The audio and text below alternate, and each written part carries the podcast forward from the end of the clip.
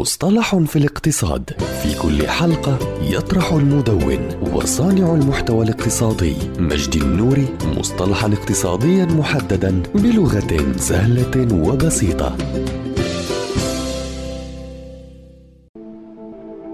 التسويق المرئي. هو استخدام الصور ومقاطع الفيديو وأجزاء أخرى من محتوى الوسائط المتعددة لتقوية علامة تجارية ما والتواصل مع الجمهور المستهدف فيتم إنشاء وتصوير موضوعات ومفاهيم معينة كان من الصعب التعامل معها باستخدام النص فقط وبفضل التقدم الهائل الذي حققته الوسائط الرقمية في السنوات القليلة الماضية فإن هناك العديد من الخيارات المتعلقة بمحتوى الوسائط المتعددة والتسويق المرئي فيمكن للعلامة التجارية استثمار مواردها في الرسوم البيانية ومقاطع الفيديو التفاعلية وصور أخرى متحركة لتصوير البيانات التفاعلية وأنواع أخرى من المحتوى للتفاعل بنجاح مع الجمهور المستهدف. ويقدم التسويق المرئي فرصة رائعة أمام صناعة التجارة الإلكترونية لدمج العناصر المرئية في استراتيجيات التسويق. ف74% من المسوقين يستخدمون المحتوى المرئي في استراتيجية المحتوى الخاصة بهم الآن وتشير هذه النسبة الكبيرة إلى أهمية استراتيجية تسويق المحتوى المرئي في نمو أي عمل تجاري عبر الإنترنت.